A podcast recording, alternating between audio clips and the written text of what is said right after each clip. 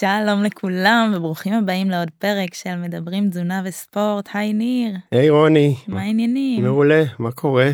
הכל מצוין, אני ממש אוהבת להיות כאן. בהתחלה ככה היו פרפרים בבטן לפני כל פרק ולאט לאט זה קצת מרגיש יותר כמו בית, נכון? כן, אני מאוד מאוד אוהב להקליט את הפודקאסט שלנו. והיום בחרת לנו נושא או בחרנו ביחד נושא. נכון, נושא גדוש ומעניין.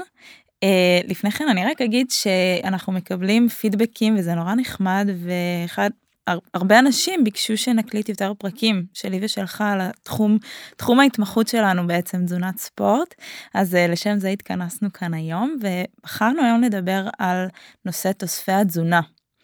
שזה באמת נושא גדול מאוד אפשר לקחת אותו להמון המון כיוונים uh, והיום אנחנו נתמקד בעיקר בתוספי תזונת ספורט נכון? Uh, לפני כן נקדים ונאמר שאת תוס... עולם תוספי התזונה אנחנו נוהגים לחלק לשלוש קבוצות עיקריות. Uh, יש לנו תוספים שנועדו לענות על איזשהו חסר, למשל חסר מאוד נפוץ ברזל, חסר בברזל יכול לגרום לאנמיה, ובשביל לתקן חסר בברזל אנחנו יכולים או לצרוך יותר ברזל מהתזונה, או לקחת תוסף. אה, שזה איזשהו כדור של אה, תעשיית תוספי התזונה. נכון שתמיד נעדיף תמיד אם יש חסר תמיד ללכת לכיוון האוכל זה הדבר הבסיסי אבל זאת אופציה קיימת אם צריך לתוסף מעבר למה שאנחנו יכולים להביא מהאוכל בתקופה שיש חסר אז האופציה נכונה ו- ו- ובסדר אבל זה בטח לא יהיה הדבר הראשון שנרוץ אליו. כן, אז, אה, אז יש לנו את המענה על חסר, שבאמת אם יש איזשהו חסר גבולי או קטן, אנחנו תמיד נתאסף מתזונה. אבל אם יש חסר שהוא קליני, אנחנו יודעים שהוא יכול גם להוביל למחלות ולמצבים לא כל כך טובים, ולכן אני חושבת שפה אנחנו פחות מתלבטים. נכון אם יש חסר אז אנחנו רוצים להשלים אותו. ו... וזה ואנחנו... נכון גם לספורטאים וגם ללא ספורטאים. זאת אומרת ברגע שאנחנו עושים בדיקות דם ורואים איזשהו חסר שבאמת הוא, הוא ודאי וקליני אז אנחנו נמליץ. וגם את זה צריך לדעת מתי לעצור יש לי איזה סיפור ככה שאני מכיר מהקופת חולים שמישהי לקחה באמת היא הייתה צריכה לקחת ברזל בשביל בתקופת ההיריון והיא לקחה ברזל ולקחה ברזל והיא לא עצרה. ובאיזשהו שלב היא הגיעה להמוכרומטוזיס מה שנקרא mm-hmm. זאת אומרת של עודף של ברזל בכבד וכי אף אחד לא אמר לה לעצור. אז וואו. נכון שרוב האנשים מבינים לבד מתי לעצור ומתייעצים אבל גם כשלוקחים משהו עוד מעט נדבר על מינונים וכמויות ותופעות לוואי אבל יש לזה יתרונות אבל יש לזה גם חסרונות. כמובן לכל אה, תוסף יש איזושהי רמה שמעליו כבר באמת יכול להיות uh, תיסוף יתר ואני חושבת שההנחיה צריכה להיות לקחת ל-X חודשים ולחזור על הבדיקה באמת לבדוק uh, האם האם הרמות עלו האם זה תקין. Um, הסוג השני של התוספים נקראים תוספים ארגוגנים או בעברית פשוטה משפרי ביצועים. כלומר אנחנו לא צריכים אותם בשביל להתקיים כמו ברזל ב-12 ויטמין D, אבל יכול להיות שהם יכולים לסייע לנו להשתפר בספורט שאנחנו עושים, בפעילות הספורטיבית. אה, זאת הקבוצה שעליה אנחנו נרחיב היום. ואני כבר אקדים את המאוחר שיש בסך הכל חמישה כאלה. יש חמישה כאלה מכל עולם תוספי התזונה שמשפרי ביצועים מוכחים, יעילים, אה, לא מזיקים, אוקיי, ובאמת בטוחים לשימוש. יש סך הכל חמישה כאלה שמתוכם בפועל שאנחנו בקליניקה עובדים עם שניים שלושה. לגמרי ממש אנחנו יש תעשיית התוספים היום היא תעשייה שבאמת מגלגלת מיליארדים. אה, נכנסים לחנות לתוספי תזונת ספורט אפילו לא באופן כללי ואתה אני אישית חוטפת כאב ראש, אני, שזה המקצוע שלי ואני באמת קוראת וחוקרת הרבה, לא מכירה את כל התוספים שיש שם, ויש שם כל מיני ומיקסים, ובסוף באמת יש רק חמישה שממש הוכחו ככה ברמת הוכחה שהיא מספיק טובה אה, כיעילים. וגם על נכון. היעילות הזאת אנחנו תכף נדבר, אני רק אציג את הקבוצה השלישית, שהיא אה, תחליפי תזונה, אפשר לקרוא לזה למשל אבקת חלבון. אנחנו לא חייבים, זאת אומרת אנחנו חייבים חלבון, אנחנו לא חייבים לצרוך את זה מאבקה, אבל מי שמתקשה להגיע לזה מהמזון בהחלט יכול להשתמש באיזשהו תוסף כזה או אחר, אז יש לנו אבקות חלבון, אה, יש לנו גיינרים שזה שילוב של חלבון, קלוריות, פחמימות, יש לנו תוספי פחמימות שזה אה, ג'לים, משקאות איזוטונים, שזה יותר רלוונטי למי שעוסק בספורט אירובי ממושך, וקשה לו ככה להגיע לצריכה, לדרישה של הפחמימות אה, לטובת הפעילות הספורטיבית. מה עוד מלח? לפעמים אנשים שעושים ספורט מאבדים מלחים, אז גם יש לנו מלח בתזונה, אבל יכול להיות שלפעמים נשקול להשתמש גם בתוסף. נכון, זה גם מאוד מעניין כי סתם לדוגמה אם מישהו רץ אה, נגיד שיא עולם ב... נלך שנייה לאירובי שיא עולם במרתון הוא באזור של שעתיים אוקיי פלוס מינוס ורוב האנשים שרצים מרתון סדר גודל אוקיי החובבנים יותר נקרא לזה באזור של שלוש וחצי שעות ארבע שעות ארבע וחצי שעות זאת אומרת זה מאוד תלוי באיזה קצב אתה עושה את אותו הספורט. כי לרוץ שעתיים זה לא כמו לרוץ ארבע שעות גם לשחות חצי שעה זה לא כמו לשחות שעתיים. אתה יכול להיות שעה בחדר כושר לרוב אתה לא תהיה שם שלוש שעות אבל אם עשית עכשיו גם העברת שיעור ספינינג ואחרי זה עשית עוד שיעור קיקבוקס ואחרי זה יצאת לרוץ זה כבר משהו אחר אז כל ספורט יכול להיות גם עצים יותר ועצים פחות וגם אם הוא פחות עצים זאת אומרת גם באולטרה ובאיירון מן וכדומה זה אולי פחות עצים במרכאות קצת כי זה מאוד מאוד קשה אבל זה מאוד ממושך אז יש פה גם את העצימות כמה זה קשה וגם משך הזמן של זה. נכון. אז אני, אני רגע עושה סדר. יש לנו אה, קבוצה ראשונה מענה על חסר, קבוצה שנייה אה, ארגוגנים משפרי ביצועים, וקבוצה שלישית תחליפי תזונה. כמו שאמרתי, היום אנחנו נתמקד בתוספי, בתוספי התזונה הארגוגנים, המשפרי ביצועים. נכון, אבל אני אסבך עוד טיפה, גם בתוספי מזון אני חייב, גם בתוספי מזון, ויש גם תוספי תזונה, זה כל מה, כל מה שנקרא e-numbers, אלא שאנחנו ה-e mm. עם משהו. זה... של תעשיית המזון. נכון, שבעצם כן. זה תוספי אה, מזון. מזון שבעצם מוסיפים למזון בשביל שיהיה יותר טעים או בצבע יותר אה, יפה לצורך העניין או יותר אה, חיי מדף חיי מדף ו- ומרקם וטעם וריח ודברים כאלה אז יש גם את התעשייה הזאת שבדרך כלל משמיצים אותה יותר האי הזה רק שתדעו מגיע מיורופ כאילו זה, זה איזה קידוד כזה אירופאי של מה, מה שמוסיפים למזון אבל אנחנו באמת לא הולכים לכיוון הזה אני שנייה חוזר כן לכיוון שלנו. שלהבדיל מתרופות או אפילו חיסונים שכמה דיברו על החיסונים בשנה שנים האחרונות אה, גם שם הכל עובר איזשהו פיקוח ועובר איזשהו מחקר אה, מדעי קליני מספיק טוב עד שיוצאים הנחיות אז כמה שאנשים לדוגמה חוששים מחיסונים mm-hmm. צריך להבין שתוספי תזונה עוד פחות ופחות הם לא עוברים את כל ה-FDA ואת כל הביקורות שצריך לעבור וכמעט כל אחד יכול למכור היום תוסף תזונה כל עוד הוא לא עושה נזק כל עוד יש לזה איזשהו אישור של אה, מבחינה אה, בריאותית אבל הוא לא בהכרח יעיל. נכון אה, נכון אתה מדבר על הרגולציה בעצם שהיא באמת נורא נורא בעייתית ואני חושבת שזה אה, ראוי להגיד לפני שאנחנו בכלל מתחילים לדבר על איזה תוספים כן ואיזה תוספים לא גם אה, מאיפה אנחנו קונים את התוספים כי בניגוד לתרופות שאתה באמת הולך עם מרשם או בלי מרשם לבית מרקחת שהוא אה, מוצר ויש שם רוקח. אה, תוספי תזונה הרבה פעמים נקנים, מוזמנים מאתרי, אינטרנט ובעצם מגיעים מחו"ל. ובעוד שבארץ יש רגולציה ואם מישהו מוכר משהו חייב לכתוב על גבי אריזה מה יש בפנים, בחו"ל הם לא חייבים, לכל מדינה יש את החוקים שלה, לכל סטייט בארצות הברית יש את החוקים שלו, וחלקם לא מחייבים אותם להכריז על כל החומרים שהם מכניסים פנימה, ואז בעצם ראינו שיש אה, תוספים שאומרים שיש דברים שנמצאים בפנים אבל בעצם הם לא נמצאים בפנים וההפך שהם לא כותבים מה יש בפנים אבל בעצם כן מוצאים נכון. שיש בפנים דברים שלא נרשמו על גבי האריזה ושם באמת צריך צריך לדעת גם מאיפה קונים ואיך לבדוק כן. את המוצר. מין כבדהו וחשדהו אני חייב להגיד שפעם הייתי מאוד אנטי והיום אה, יש תוספים שתכף נדבר עליהם שאני באמת יותר אה, שקט שאני עובד איתם.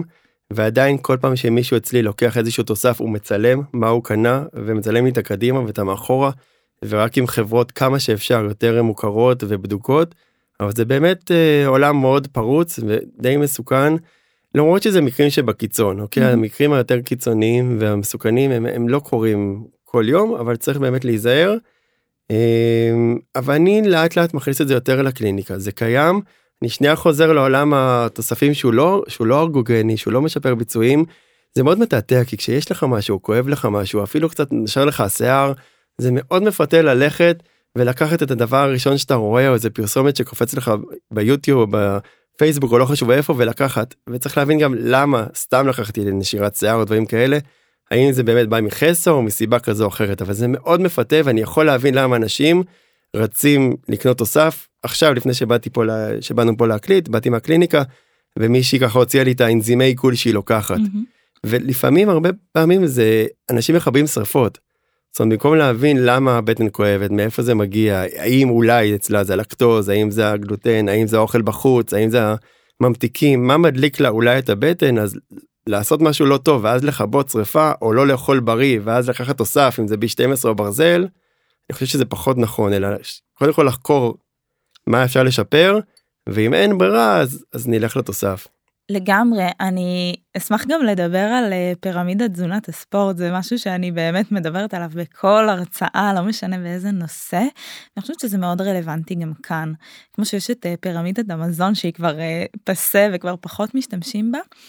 יש פירמידה שהיא ספציפית לתזונת ספורט והבסיס של הפירמידה הקומה הראשונה בעצם מייצג את האוכל את התזונה הכי בסיסית, טבעית, אפילו משעממת, הייתי אומרת שכל אה, אדם צריך לצרוך, זה בא לייצג את העובדה שספורטאי, לפני שהוא ספורטאי, הוא קודם כל בן אדם, אה, והוא צריך לשמור על הבריאות שלו, ושם באמת יש אה, מזון אה, מהצומח, טבעי, גולמי, כל הדברים שאנחנו צריכים בשביל הבריאות הבסיסית. רק אחר כך, בהנחה ובאמת הבסיס שלנו הוא טוב, אפשר להתקדם במעלה הפירמידה, ששם יש לנו תוספים שהם יותר ספציפיים לספורט, כמו למשל משקה איזוטוני, או העניין של תזמון ארוחות, איך אני מכוונן את האוכל כדי שישרת אותי בפעילות הספורטיבית.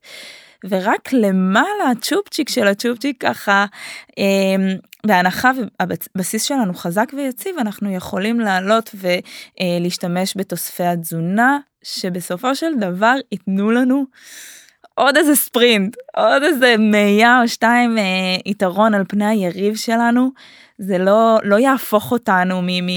קאוץ' פוטטוס ל... לאלופי עולם. כן, אלופי עולם במרתון.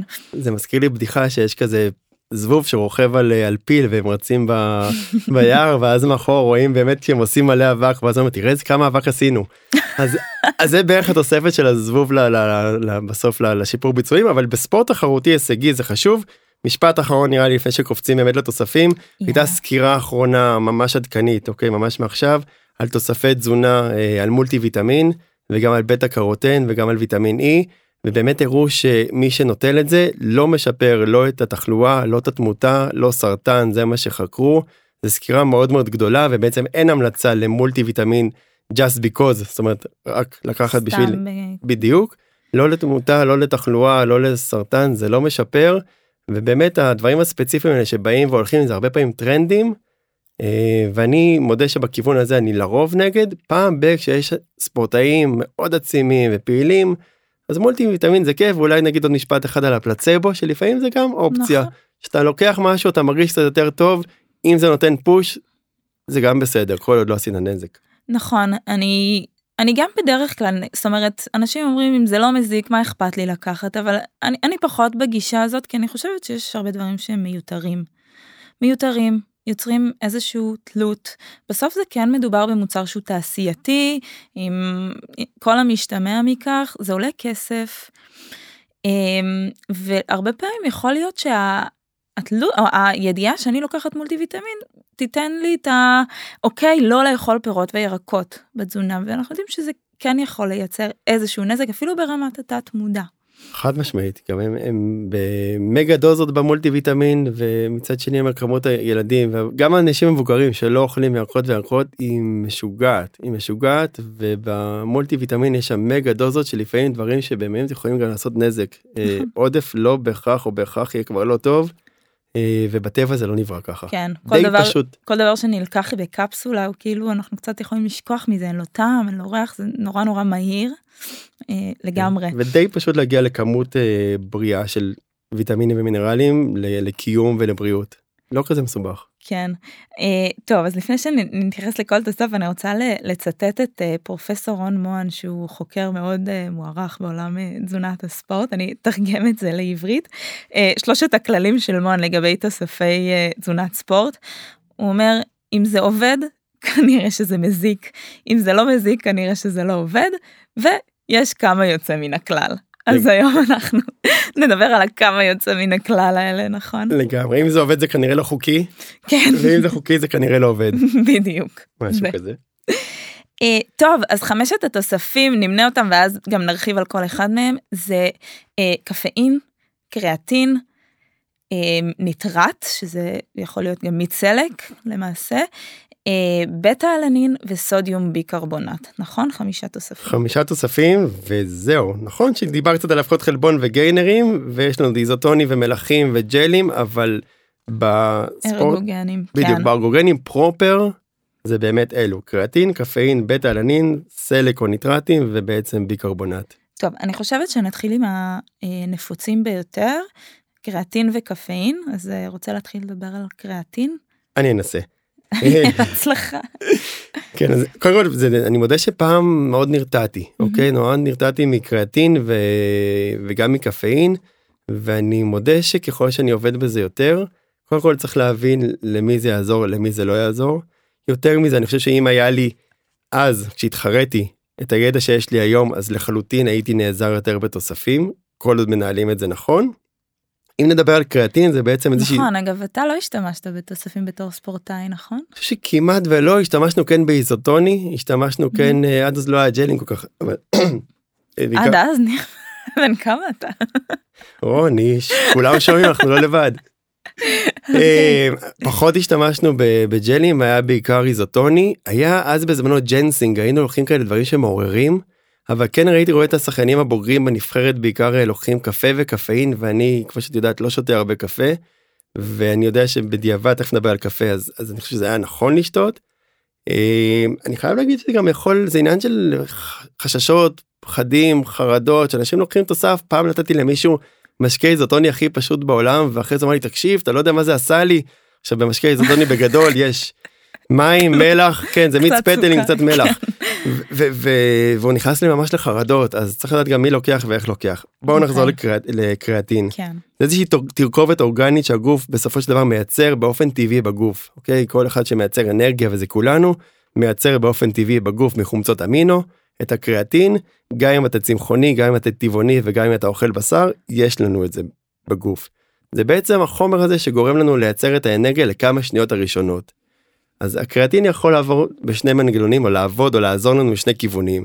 אחד זה כוח מתפרץ, ולכן לוקחים אותו בשביל לשפר קצת כוח מתפרץ לשניות הראשונות. זה יכול להיות אם זה מהשחייה זה באמת הזינוק או הסיבוב, אבל לא, לא בכל סוגי ה, נגיד המרחקים בשחייה. זה יכול להיות בכדורסל, בכדורגל, בג'ודו, בהרבה סוגי ספורט, שהכוח המש... המתפרץ הוא מאוד משמעותי. המולקולה של הקריאטין למעשה תורמת ביצירה של ATP, שזה מטבע האנרגיה. וכך, בהנחה שאם יהיה לנו קצת יותר קריאטין, יהיה לנו עוד קצת אנרגיה באמת בשניות הראשונות של המאמץ. בדיוק. אז צריך לראות איזה סוג ספורט יכול להתאים לדבר הזה, האם באמת כוח מתפרץ הוא עוזר והוא רלוונטי כי נגיד במרתון זה פחות רלוונטי. נכון, קפיצות, אה, ספרינט, קפיצה לגובה. נכון, למרות שאני חייב להגיד שכשהייתי אז בכנס בחו"ל, אה, בתזונת ספורט הגיע איזה באדי בילדר שהיה דוקטור דוקטור אוקיי? אמיתי לתזונת ספורט והוא כל כך uh, שיבח את הקריאטין ברמה שהוא חשב שכל אחד צריך לקחת את זה ברמה שצריך לשים את זה במים בארצות הברית שזה יהיה בברז שכולנו נשתה קריאטין. אז אני חושב שאנחנו עוד לא שם. אז אני חוזר שנייה לארץ ולפוקוס. mm-hmm. אחד זה היה הכוח המתפרץ כמו שאמרת והדבר השני זה באמת זה שזה סופח נוזלים לשריר וזה מגדיל את הנפח של השריר. אז זה נשמע כאילו אני מנופח ממים לא אני באמת נהיה יותר חזק בתקופה שאני לוקח. זה לא משפיע על כולם mm-hmm. לרוב אני כן רואה שזה משפיע אה, ולכן אני כן עובד איתו יותר או בכוח מתפרץ או בלהעלות מסה מי שרוצה לגדול ולהתחזק וזה מה שחשוב לו זה אחלה. כלומר האם הקריאטין יכול לעלות אדם במשקל? אז הוא גם יכול לעלות אותו במשקל שזה לפעמים באמת תופעת לוואי במרכאות. אז אם זה ספורט של קטגוריות כמו ג'ודו או כאלה זה באמת לא מתאים או צריך לבדוק אם זה מתאים או לא מתאים. נכון כי לעלייה במשקל יכול להיות יתרון יכול להיות חיסרון. לגמרי אתה יכול להיות גם כבד מדי אוקיי אני בא שוב סתם מעולם המים אז אתה יכול להיות גם כבד מדי במים או כבד מדי על האופניים וזה באמת פחות טוב מצד שני את, את הכוח הזה משפר. אמ, ולכן זאת אופציה טובה השאלה היא כזאת. לכמה זמן לקחת באיזה גיל לקחת האם לנצח נצחים ניקח כשלוקחים זה עובד כשלא לוקחים זה כבר חוזר לקדמותו זה חוזר לקדמותו נכון. ולכן סתם אני יכול להגיד על עצמי אני היום לא לוקח כי אין לי מה לקחת אני אקח שנה שנתיים שלוש באיזשהו שלב אנחנו כבר לא יודעים מתי להפסיק, להפסיק נכון. ומה היתרון של זה. אז נכון, נכון זה מייצר פה איזושהי תלות. נכון, זה, זה, זה תיסוף כרוני. נכון, אני אומר יש כמה פרוטוקולים לא יודע אם ניכנס לפרוטוקולים אבל אני כן יכול להגיד שעד ארבע אפילו חמש שנים ברצף mm-hmm. נכון להיום זה בטוח לשימוש אבל ויש פה אבל גדול הוא כן יכול להשפיע על הכליות. רוב האנשים הכל בסדר והכל תקין אבל היה לי שחקן כדורגל ממכבי תל אביב שלקח את זה ומהר מאוד הכליות באמת לא הגיבו בצורה טובה והפסקנו אותנו אנחנו הורדנו את המינון כי אתה אף פעם לא יכול לדעת מי ברקע יש לו היסטוריה של כליות כזו או אחרת אבל זה מאוד נדיר וחריג. רוב האנשים שאני נותן את התוסף אני באמת מלווה אותם ביחד עם בדיקות דם. לרוב זה עובר בדרך כלל שיש מספיק קלוריות בתפריט ומספיק אה, נוזלים בתפריט או שתייה בתפריט זה עוזר. רק השאלה באמת עד מתי ניקח ומה היתרון של מסה או משקל או חוזק עד מתי? זאת, אני חושבת שזו דוגמה מאוד יפה שיש את הכלל, ובאמת המחקר אה, היום מגדיר את הקריאטין כבטוח לשימוש, אה, לבין הפרט, שתמיד אנחנו רואים שיש יוצאים מן הכלל, ותמיד צריך אה, לעקוב ולבדוק, בכל זאת אנחנו משתמשים פה באיזשהו תוסף שהוא לא, לא נמצא בתזונה שלנו באופן טבעי. אז, אה, אז אה, נכון באמת לעשות איזושהי התאמה מאוד מאוד אישית ולשים לב אה, לתפקודי כליות או בכללי לבדיקות דם. אני מאוד אני עובד עם בדיקות דם ואני עוקב אחרי כל מי שלוקח תוספים בשביל לדעת מה קורה שם. כן לוקחים משהו בין שלושה או חמישה גרם נטו אוקיי צריך להבין האם מכפילים במשקל גוף או לא במשקל גוף זה גם טעות mm, מסוכנת wow. ויכולה להיות אפילו קלאסית כי כשאנחנו לוקחים נטו זה נטו ואם מכפילים במשקל גוף זה משהו אחר. אז בין שלושה לחמישה גרם נטו ליום, פעם היה פרוטוקול העמסה, היום פחות עובדים עם זה, אלא לוקחים ממש דוך שלושה או חמישה, הייתה פה גם את, אה, מעיין אליאסי, mm-hmm. שדיברה על זה שהיא גם לוקחת, אה, אבל באמת לא כל העונה ולא כל השנה, וזה עוזר. אין לי התנגדות, צריך להתאים את זה מאוד אישית. אה, אני אשאל שאלה, שאלה דעה, כי זה לרוב אנחנו משתדלים ככה רק אה, להציג את מה שיש, אבל הרבה פעמים יש ניואנסים שכן צריך להפעיל שיקול דעת. קראטין הוא תוסף מאוד פופולרי. הרבה אנשים לוקחים אותו כי הם רוצים להיראות טוב יותר, מוצאים עוד איזה 2-3 קילו של מסת שריר, זה, זה עושה בשבילם את העבודה. מה, איך, מה גישתך בנושא הזה? אני חושב שזה צריך להתאים את זה קודם כל למצב הבריאותי, שתיים mm-hmm. לגיל. ולהגיד את ההשלכות אני חושב שזאת לא אופציה רעה אבל אני חושב שזה גם אותם גיל אני חושב שאני רואה יותר בני 20 30 שלוקחים את זה אני לא מנסה אבל אני לא רואה הרבה בני 40 צפונה שחיים על קריאטין באופן אה, תמידי אז אם מישהו רוצה בגיל מסוים לקחת אין לי התנגדות נכון להיום כל עוד עושה בדיקות דם. אה, יש לי יותר התנגדות עם תלות יש לי בעיה עם בני נוער שלוקחים יש לי בעיה עם קו ראשון. יש לי ילדים mm-hmm. שעוד לפני שמתחילים עוד להתאמן בחדר כושר כמו שצריך הם כבר בקרטין, הם כבר בהפחת חלבון, הם כבר בגיינרים, הם כבר לפעמים בכל מיני, אם נגיע לשורפי שומנים וכאלה.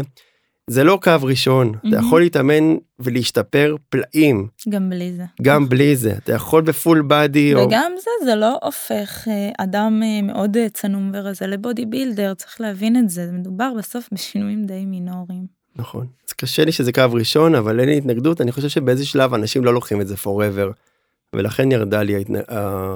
התנגדות אני פעם מאוד פחדתי מזה וכל דבר נראה לי כמו סם.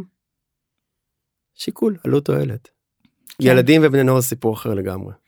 טוב זה היה קריאטין עוד משהו להגיד שלא אמרנו? אה, לא, אני חושב שזה ממצה כמובן שאפשר להיכנס למנגנונים מעבר. כן. אה, טוב אז נעבור uh, לתוסף הבא לקפאין שזה התוסף האהוב עליי גילוי נאות אני נורא נורא אוהבת קפה אתם לא רואים אותי אבל באותי מדברת אני גם לוגמת פה ושם מהקפה אבל זו לא הסיבה שאני אוהבת אותו אני אוהבת אותו גם כי אני חושבת שיש לו מנגנון מגניב וגם כי הוא באמת נחקר המון ובאמת רואים שהוא עובד וזה וזה נחמד. אמ, אז הקפאין היא מולקולה שאנחנו לא מייצרים, בניגוד לקריאטין, לקריאטין אנחנו לא מייצרים באופן טבעי. לא נמצאת באופן טבעי בגוף האדם, אבל היא מאוד דומה למולקולה שנמצאת באופן טבעי בגוף האדם, היא נקראת אדנוזין. אה, אדנוזין נקשר לרצפטורים על גבי המוח, וכשאנחנו אה, שותים קפאין, אז הקפאין לפעמים נקשר במקום האדנוזין. כשהאדנוזין נקשר למוח הוא בעצם מאותת לנו על איזושהי תחושה של עייפות, או אם אנחנו מתייחסים לעולם הספורטיבי, תחושה של להפסיק את הפעילות הגופנית. אני מרגיש עייפות, תשישות, לא בא לי לעשות יותר, וברגע שהקפאין נכנס וחוסם את הפעילות שלו, כך הוא יכול לעכב את תחושת התשישות והעייפות הזאת. אם אני עייפה פחות, אני יכולה להתמיד יותר בפעילות. אני עוד שנייה מוזג לי קפה רוני, זה היה כל כך משכנע. זה מגניב, זה לא? היה כל כך משכנע וזה היה נכון לגמרי, זה היה משכנע ונכון. זאת הסיבה גם שאנחנו אוהבים לשתות קפה בבוקר, הוא, הוא באמת מעורר. יש לו סטימולנט, יש לו פעילות מעוררת. Uh, בנוסף לזה הוא משכך כאב העייפות הזאת זה בעצם איזשהו סוג של כאב. בואו נודה על האמת פעילות ספורטיבית זה סוג של כאב סוג של איזשהו סבל מתמשך. אם נצליח טיפה לשכך את הסבל הזה אנחנו יכולים uh, לעשות את הפעילות הספורטיבית באופן יותר טוב. uh, הוא גם מעלה ריכוז הוא מפחית את זמן התגובה. אם עכשיו אתה מוסר לי כדור אני יכולה לתפוס אותו לשם שינוי סתם. אז uh, כל הפעולות האלה באמת uh, מיוחסות למנגנון הזה של עיכוב האדנוזין. יש עוד כמה מנגנונים שככה ניסו, מנסים לייחס לקפאין, למשל זה שהוא מגביר את שחרור הסידן התוך שרירי. סידן קשור להתכווצות של שרירים, אם משתחרר יותר סידן, יכול להיות שקיבוץ שריר יותר חזק. נכון להיום עד כמה שידוע לי זה מחקרים שנעשו על בעלי חיים עם כמויות מאוד מאוד גדולות של קפאין ולכן פחות uh, מייחסים את זה uh, לפעילות הארגוגנית המשפרת ביצועים בפועל. במקרה שלך זה יכול להיות כמות גבוהה אבל לא לא לא חשבת כל כך הרבה. לא אני משתדלת שלא הייתי יכולה יותר אני עוצרת את עצמי. ויש עוד איזה תכונה שמייחסים לו שזה uh, שהוא מעודד שריפה של שומן. עכשיו, למה זה משפר ביצועים? כי חשבו שאם הוא אה, אה, עוזר לשריפה של שומן, זה אומר שלמשל בפעילות אירובית, הוא יכול לעזור לנו לשמור על מאגרי גליקוגן מלאים לאורך יותר זמן. אנחנו יודעים שמאגרי גליקוגן מלאים יכולים לשפר את הביצועים שלנו. אה, שזה בעצם מזה... מאגרי הפחמימות, למי שככה מאגר... לא עד הסוף, מאגרי הפחמימות שאנחנו משתמשים בהם תוך כדי פעילות. נכון, מאגרי אנרגיה. אם יש לי יותר אנרגיה אני אצליח להתמיד יותר, אבל גם זה הבינו שזה לא כזה מדויק, כי ראו שגם כשאין את ניצול השומנים האלה, ויש הידלדלות של מאגרי הגליקוגן, הקפאין עדיין עוזר לנו לשפר ביצועים, אז כנראה שזה עדיין המנגנון הראשון שדיברתי עליו. ועוד דבר שחשוב לי להגיד במאמר מוסגר, זה שאני אומרת שהוא תורם יותר אה, לניצול של שומנים, הפקת אנרגיה משומנים, זה לא אומר שהוא עוזר להרזייה. וזה משהו שאנשים נורא נורא אוהבים, אוהבים לטעות בו, זה אה, מונח קצת אה, מצחיק, אבל אנשים נורא אוהבים להוציא את זה מהקשרו. אם הוא תורם לי לשריפת שומנים, משמע הוא עוזר להרזייה. זה לא נכון, הגוף יכול להפיק אנרגיה מפחמימה, הוא יכול להפיק אנרגיה אה, משומן. אנחנו מדברים על מעגלי האנרגיה, על, אה, במה הגוף בעצם משתמש, באיזה דלק, אבל מה שיגרום להרזייה, כשדיברנו על זה לא מעט פעמים, זה כמה אני מוציאה, כמה קלוריות אל מול כמה אני מכניסה. מה שהוא לא עושה הוא בעצם לא שורף יותר קלוריות. בדיוק. זאת אומרת עם ספורט ובלי ספורט אוקיי או באותו ספורט או באותו מאמץ אותה שעה אותה הליכה אותו דבר שעשינו אותם קלוריות יישרפו אוקיי השאלה מאיזה מאגר זה הגיע אז אולי קצת יותר משומן אבל זה ברמה שהיא לא אמ, היא לא תשנה אותנו לא תשנה משהו ברמת המשקל אוקיי זה לא משהו שמוכח קליני גם אם ירדנו עכשיו איזה 100 גרם לפה 100 גרם לשם זה לא משהו שהוא מוכח ברמה של אורך זמן שקפה יוריד במשקל. הוא לא ישרוף יותר קלוריות הוא אולי ישנה קצת מאיזה מאגר זה מגיע. בדיוק. ולכן אין לו יתרון ברמה של ירידה במשקל אז לשתות קפה לפני אימון ורמת המשקל זה לא יעבוד מה שאמרת וזה הכי נכון בעולם הוא באמת כנראה מוריד את רמת העייפות. כן. אוקיי, נכון. ומוריד את הכאב שריר כאב שרירי שזה גם עוזר לספורטאים. נכון פעם אה, ספורטאים היו לוקחים גם אה, אה, משככי כאבים נכון אספירין או משהו בסגנון ואז אה, הוציאו את זה מהחוק זאת אומרת היום זה לא חוקי בתחרויות. נכון יש מינונים לכל דבר דרך אגב גם כוסות קפה פעם יותר משלוש ארבע כוסות קפה והיית נפסל באולימפיאדה mm-hmm. היום זה חוקי וגם לזה לזה יש מינונים אולי תכף נדבר כי באיזה שלב זה גם יכול להיות מסוכן אבל נכון. פעם קפה היה מחוץ לאולימפיאדה ברמה הזאת. אה, וואו. לא יכולת להתחרות רוני. לא הייתי יכול, בסדר. לא הייתי מתחרה מאוד בגלל עוד כל מיני סיבות. כן, אז באמת בואו נדבר על מינונים כי זה מעניין. אה, אז המינונים הארגוגנים, זאת אומרת אני יכולה לשתות כוס קפה אבל לאו דווקא זה יעשה את הפעילות הזאת של עיכוב האדנוזין. אז המינונים הארגוגנים שנחשבים היום הם בין שלושה לשישה מיליגרם לכל קילוגרם משקל גוף. אז אם ניקח אדם ששוקל 70 קילו כפול 3 הוא יצטרך כ-200-210 מיליגרם קפאין על מנת אה, לשפר את הביצועים. שזה בדרך כלל מה שיש בכדור אוקיי אנחנו מדברים בדרך כלל שיפור ביצועים לרוב מדברים על תוסף ולא על רק על כוס קפה, כוס או, קפה או משהו כזה אלא מדברים על כדור שלרוב הכדורים מגיעים ב-200 מיליגרם. ואז אפשר לקחת כדור או שניים תכף אני אספר על זה סיפור נחמד. נכון אני גם קראתי שאין הבדל מהותי בין שלושה או שישה אז אם אין הבדל אני בעד תמיד להישאר במינונים הנמוכים ביותר שכן הוכחו כיעילים. אה, מאיפה אנחנו מקבלים את הקפאין אז או שאנחנו באמת לוקחים איזושהי קפסולה יש לנו אה, קפאין גם בקפה ויש קפאין גם במאכלים שאנחנו יכולים, יש בתה, בקולה, בקקאו, שוקולד.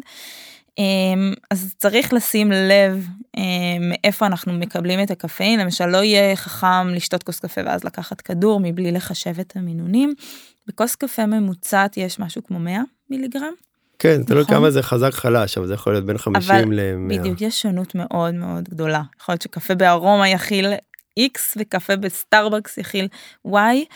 ולכן אם אנחנו באמת רוצים את זה נטו לשיפור של הביצועים הייתי ממליצה להשתמש במינונים שהם ידועים כמו קפסולה. לגמרי זה מאוד תלוי גם אספרסו ארוך קצר.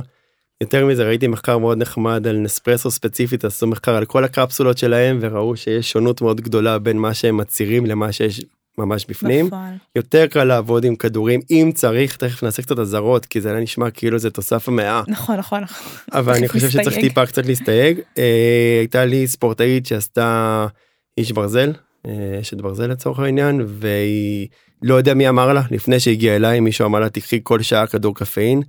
והיא לקחה חמישה כדורים באופניים ובכדור חמישה כדורים זה אלף מיליגרם. אלף מיליגרם ובכדור השלישי רביעי כבר הרגישה לא טוב ובכדור החמישי החמישי התעלפה נפלה על מהאופניים זה היה באמסטרדם בהולנד והגיעה לאשפוז. הכל בסדר אחרי זה היא חזרה לארץ התאוששה היא עשתה עוד אחד וסיימה. אז כשנותנים הנחיות צריך להבין כמה לוקחים מתי לוקחים האם זה נכון לקחת אז כדור קפה לוקחים 1 2 200 400 בדרך כלל מעל 600-800 צפונה כבר זה יכול להיות מסוכן עד רמה של מוות. כמו שאמר בין 3 ל-6 מיליגרם זה בדרך ההמלצה שמעל 9 כבר לא רואים אה, שיפורים ומתחיל שם סיכון כפול משקל גוף. נכון אז uh, באמת עכשיו היללנו ופיארנו אותו אבל הגיע הזמן גם לדבר על החסרונות uh, אני גם אני אני אוהבת קפה אני לא משתמשת בתוסף קפאין אני לא ספורטאית תחרותית. לא רואה שום סיבה לשפר את הביצועים הספורטיביים החובבנים שאני עושה. אה, אני כן מרגישה את האפקט שאני שותה קפה אבל לא, לא בספורט זאת אומרת אני מרגישה הרבה יותר חדה ומרוכזת אבל אני חייבת לציין שזה רק בכוס קפה הראשונה השנייה השלישית זה כבר לא לא משנה אני יכולה אפילו ללכת לישון אחרי זה. אמ, אז אה, אז יש לזה חסרונות כמו שניר אמר שימוש יתר כל דבר שנלקח בקפסולה עלול להילקח ביתר ופה באמת יש תופעות לוואי זה יכול להתחיל ברעידות דפיקות לב מועצות זה יכול לגרום לחרדה שזה בטח לא דבר נעים בטח לא לפני תחרות. אמ, ובמקרים חמורים גם ממש אה, אפילו למוות. כן היו כמה מקרים בספרות אפילו של מוות הפרעות קצב יכול לקרות נכון אוקיי כמו שאמרת עוד אה, חיסרון זה שיש אנשים שלא מרגישים את האפקט.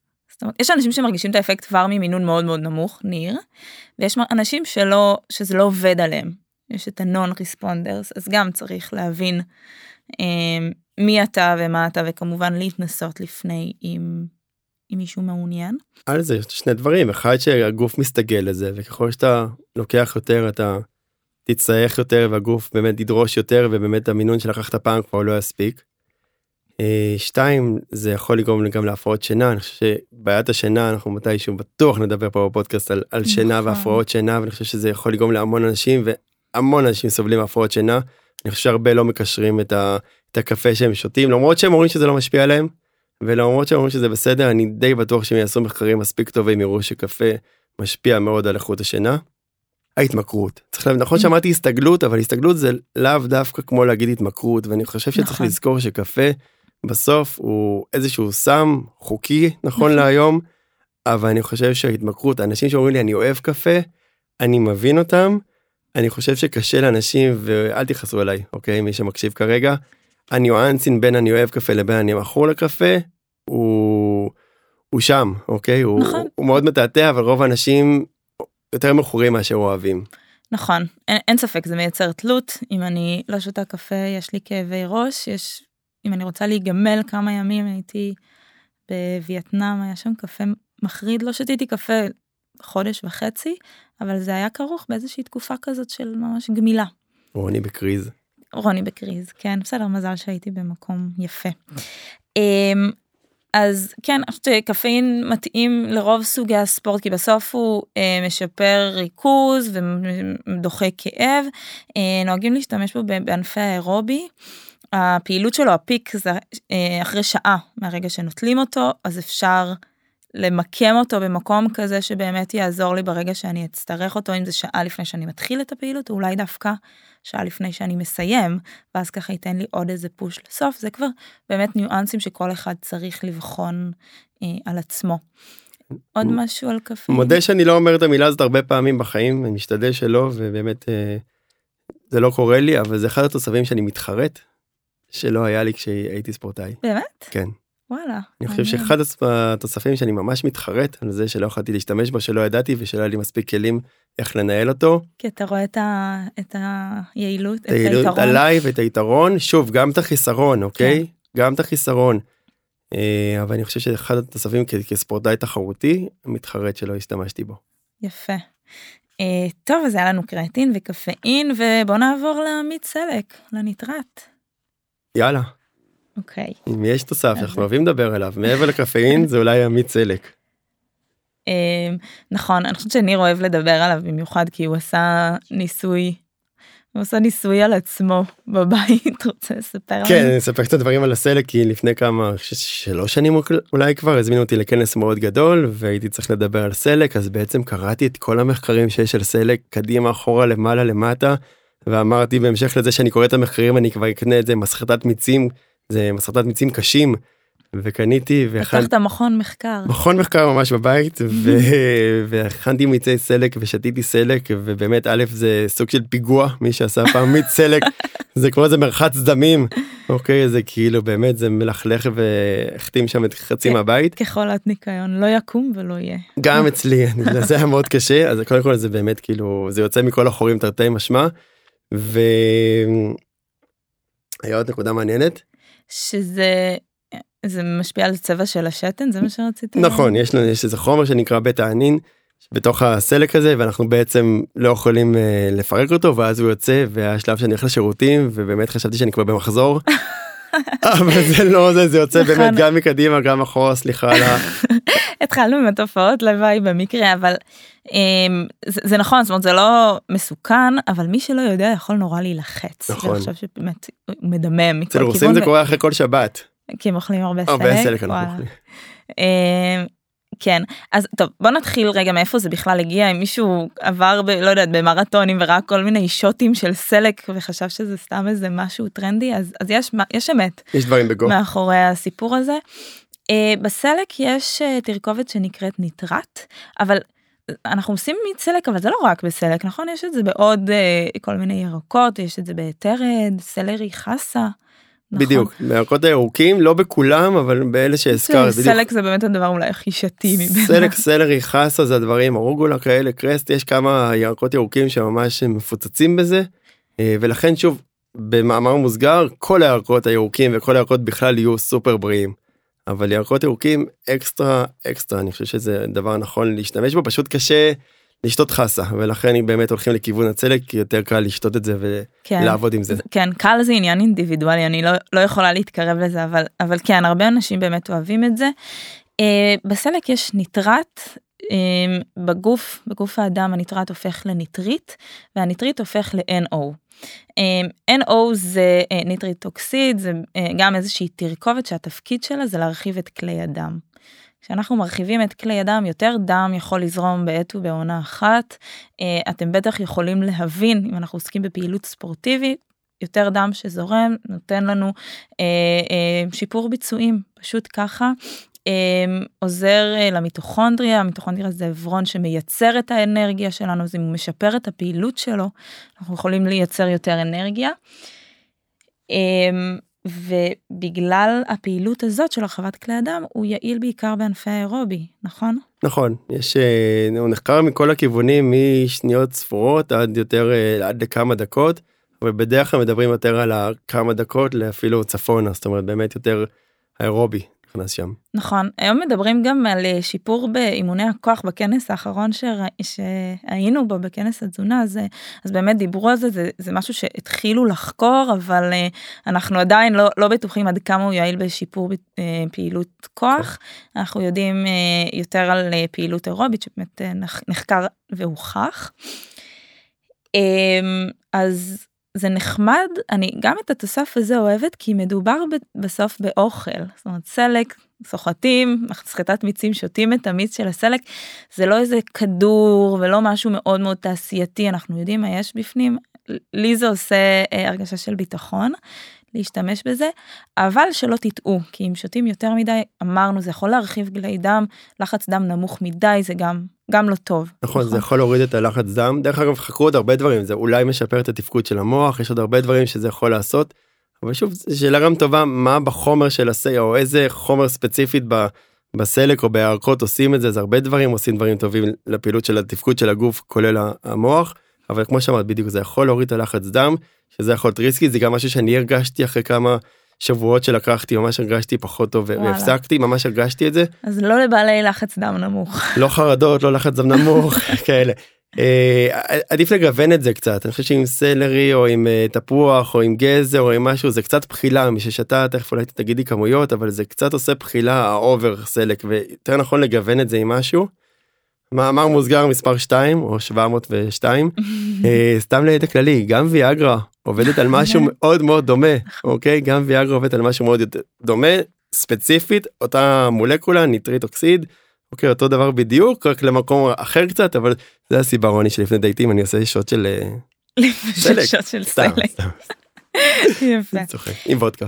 אמ, סלק וודקה זה לא שמעתי. סתם צחקתי. בסדר. הכי רוסי אה, שיכול להיות. כן. נשמע לי הוא סלק בוודקה תשמעי. זה סטארט-אפ. כן. מבלבלת רוני מדי פעם. אני אחתוך את זה בעריכה סתם. אמ, עוד חיסרון אני חושבת שזה הכמות הכמות שצריך כדי באמת לקבל את, ה, אמ, את היתרון. צריך מדברים על חצי ליטר חצי ליטר של מיץ סלק לפני פעילות ספורטיבית. יכול כמו שניר אמר קצת לעשות בחילה זה קצת יכול להיות כבד אפילו לשתות חצי ליטר של מים יכול להכביד עלינו אה, מדברים על עד אה, שעתיים או שעה וחצי לפני ככה שכן יש עוד זמן אולי ללכת להתפנות אבל לא לכולם זה פשוט הסיפור הזה. אה, אז לא, לא תמיד יש לא תמיד נוח זה זה כן. הפקה זה נכון יותר בקבוצות ספורט וכאלה שעובדים בשבילהם זה לא כזה פשוט לנהל את הדבר הזה של סלק זה גם אם זה חם זה עוד יותר מגעיל כאילו לצורך העניין צריך לדעת לנהל את זה אבל זה יכול להיות משהו כזה בין שעה וחצי לשעתיים וחצי לפני זה יכול להיות בין כמה ימים לכמה שבועות כן, אני חושבת שעשינו עוול למיץ סלק לעומת הקפה שהיללנו ופיארנו ועשינו חשק לאנשים לקפוצ'ינו. עמית סלק, יש אנשים שמאוד אוהבים, מאוד מתחברים, באמת זה, זה פשוט עניין של העדפה אישית, אבל עובד, זה עובד. כן, עובד, מחקרית זה עובד. תמיד עולה השאלה האם זה עובד גם מהאוכל. זאת אומרת אם אני אוכל סלק אחד או אני אוכל בלא חשוב באיזה יום אני אוכל קצת סלק וזה יעבוד אז לרוב לא. זאת אומרת זה לא יעזור אם תיקח איזה סלט סלק או משהו כזה. פעם ב... צריך אבל, ריכוז אבל מאוד לא גדול. רע, אומרת, סלק הוא בריא סופר בריא. כן. סופר בריא צריך לזכור את יודעת רוני פחות אוהב לדבר על זה אני קצת יותר. צריך לזכור שיש גם. אה, ירקות או פירות שמכינים גם די הרבה קלוריות באופן יחסי לפרי או לירק אוקיי? באופן יחסי לעוגת קינמון לא אבל יחסית גם בפלפל וגם בסלק או גזר יש יחסית קצת יותר אני יודע שזה ירד בעריכה. זה לא ירד בעריכה תעזוב את הסלק. אבל אה, אבל שוב בירקות ופירות זאת לא הבעיה לא, בעולם לא, זאת לא הבעיה בעולם. לא אני גם באמת. אוקיי, גם אני, לא אני קצת סוטה מהנושא של תוספים אבל אני חוזרת לנושא של תזונה ובריאות אנחנו מדברים על חמישה צבעים ובסגולים אין הרבה אופציות, כאילו, וסלק זה אופציה די טובה לצרוך קצת סגול. אמ, אז אני, אני מאוד אוהבת אה, להמליץ על הסלק, גם, גם לשיפור ביצועים וגם לשיפור הבריאות. מעניין שזה סגול אצלך, אצלי זה קצת יותר אדום, אדום חזק, אבל בסדר, זה עניין של אה, צבעים. כן, היה לך פעם כתב של סלק על הבגדים, סתם. כן, זה סגול אצלי, אפשר לבדוק את זה. מה הוא מכיל יותר, את הפיגמנט כן, האדום או הסגול. כן, אין הרבה, חצילים, בצל סגול, אין הרבה. כן. Uh, טוב, אז זה היה הסלק, או הניטרט ליתר דיוק. כן, זאת אופציה, משפט אחרון קטן קטן קטן, יש גם אופציה לכדורים, אני מודה שאין לי. ניסיון כל כך עם. הכדורים. אמ, נכון. אני יותר עובד עם אמיץ אם בכלל, אבל יש גם אופציה לכדורים. אה, נסו וספרו לנו. נכון, זה פשוט, כן, פשוט מכיל את אותה הכמות בכדורים, יש באבקה, אני חושבת. על זה אני לא מתחרט. על זה שלא ניסית את הסלק, כן, אני יכולה להבין. אה, טוב, אז דיברנו על חמישה תוספים ארגוגנים אבל כמו שניר אמר בסוף אנחנו משתמשים בשתיים או שלושה אז עד כאן זה באמת היה שלושה תוספים שככה יותר פופולריים יותר מוכחים יותר נוחים אולי לשימוש. אה, ויש עוד שניים שמה לעשות הם נחקרו והוכחו אבל אנחנו פחות נוטים להשתמש בהם. הם אה, שניהם סותרי חומצה תחת הקטגוריה של סותרי חומצה. אה, פעילות גופנית אה, יכולה, פעילות גופנית שהיא לא אירובית, היא מייצרת חומצה, חומציות בשריר, ואם נצליח לסתור את החומציות הזאת, אז אנחנו נוכל להשיג עוד איזה כמה שניות של אה, מאמץ, שזה יכול להיות חשוב כשמדובר באמת בתחרויות, באיזה... אה, בוא נגיד אם עשית ספרינט זה, זה יכול לשפר בכמה מאיות השנייה בסוף באמת מדובר בכמה מאיות השנייה בהבדל של בין המקום הראשון למקום השני.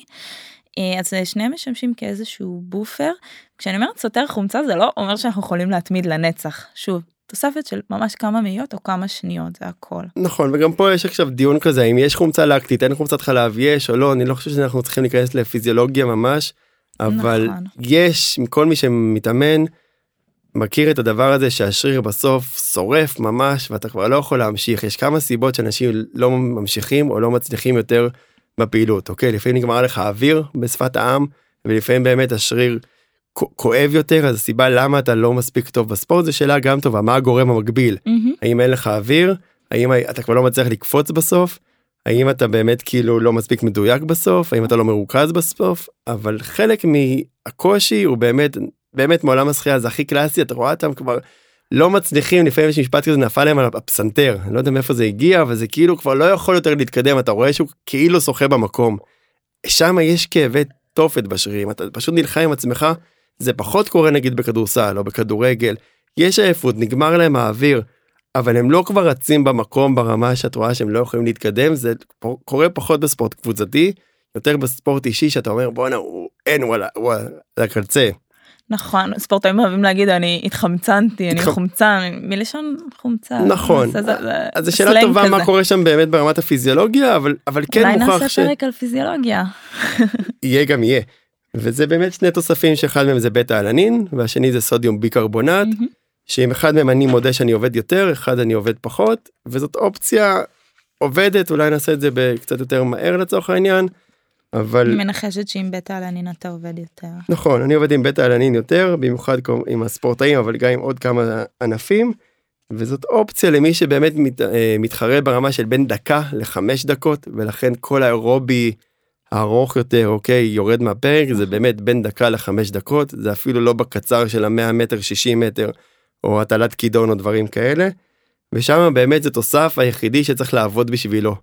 כמה שנשמע שהוא יעזור לך אתה צריך לעבוד בשבילו זה בין שישה אפילו ארבעה במינימום לעשרה שבועות שצריך לקחת את התוסף הזה לרוב לוקחים בין כדור לשניים לשלושה לארוחה זאת אומרת יש כאלה שאצלי לוקחים שישה כדורים ביום.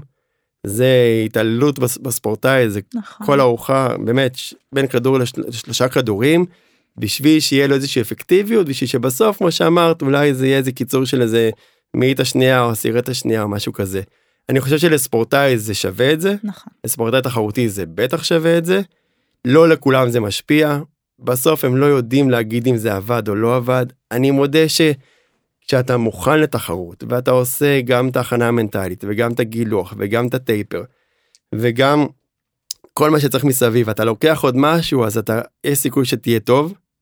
וכשאתה בא רק לוקח, לוקח תוסף ואתה אומר אני אקפוץ למים ויהיה בסדר אז לא קורה כלום. Mm-hmm.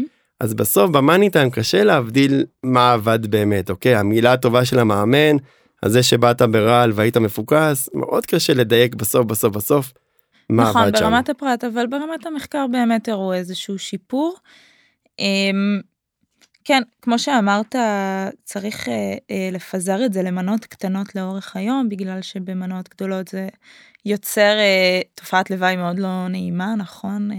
נכון, זה גורם לאיזשהו קצוצים, אוקיי? הם מתלוננים על איזשהו קצוצים, זה גם תוסף שאני לא לקחתי, אבל כן, שוב עובד איתו, הם מתלוננים על איזשהו קצוצים בגוף, למרות שכשמחלקים את זה למנות, אז זה פחות קורה, וגם הקצוץ הזה בדרך כלל נסבל. אז זה לא משהו שגורם להם הספורטאים אצלי שמפסיקים לקחת לרוב הם כן לוקחים עד התחרות. כן זה לא מסוכן זה לא פוגע באור אבל זה באמת תחושה שיכולה להיות לא נעימה ובמינונים גדולים אז בכלל זה יכול להיות מאוד מאוד לא נעים דמיינו קצוצים גירודים.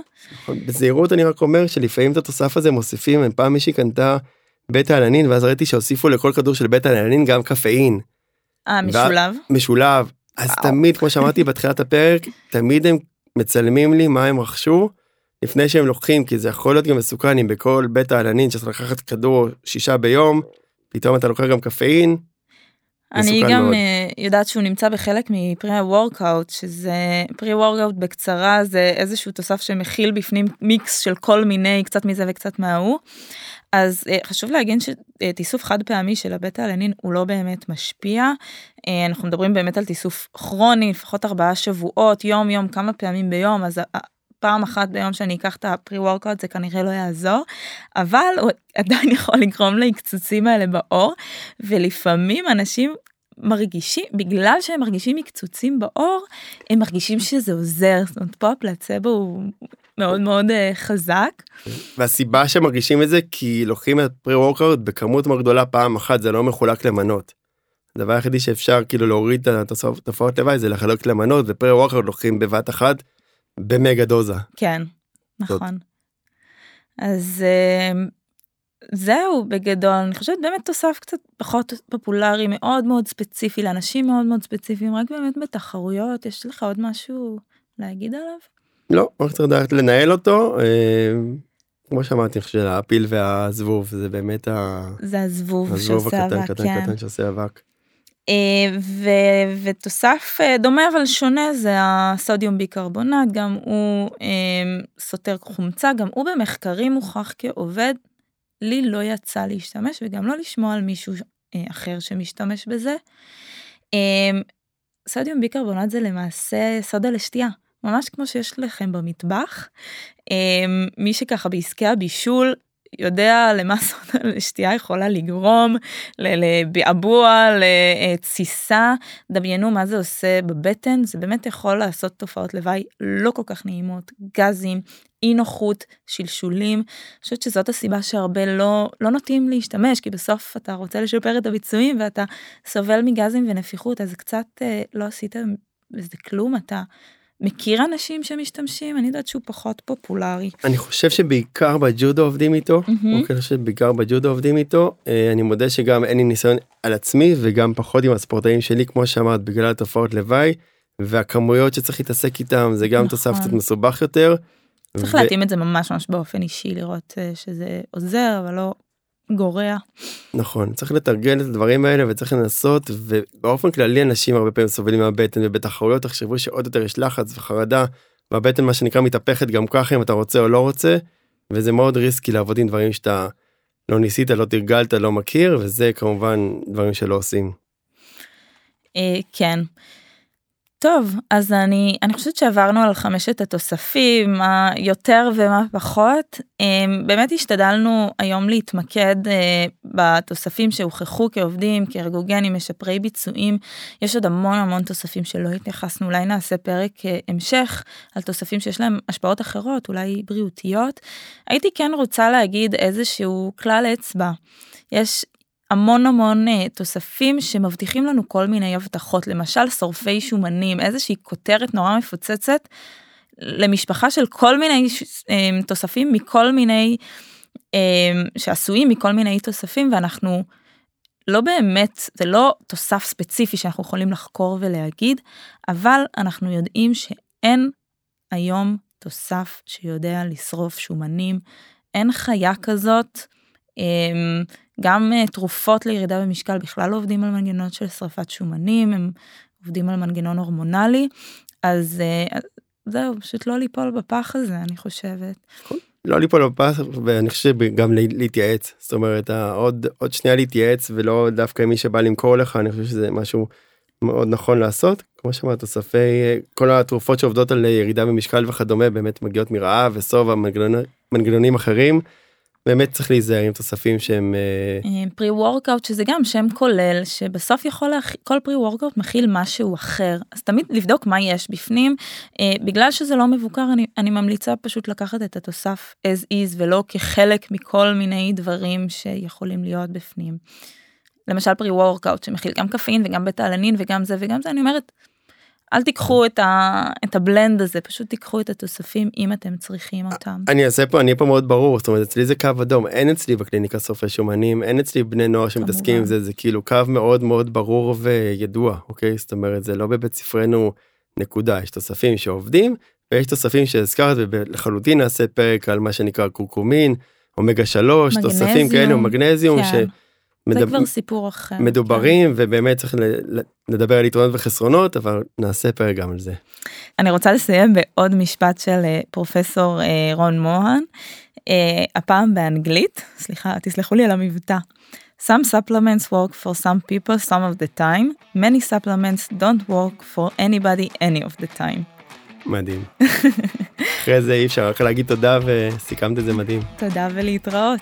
נתראה. ביי ביי.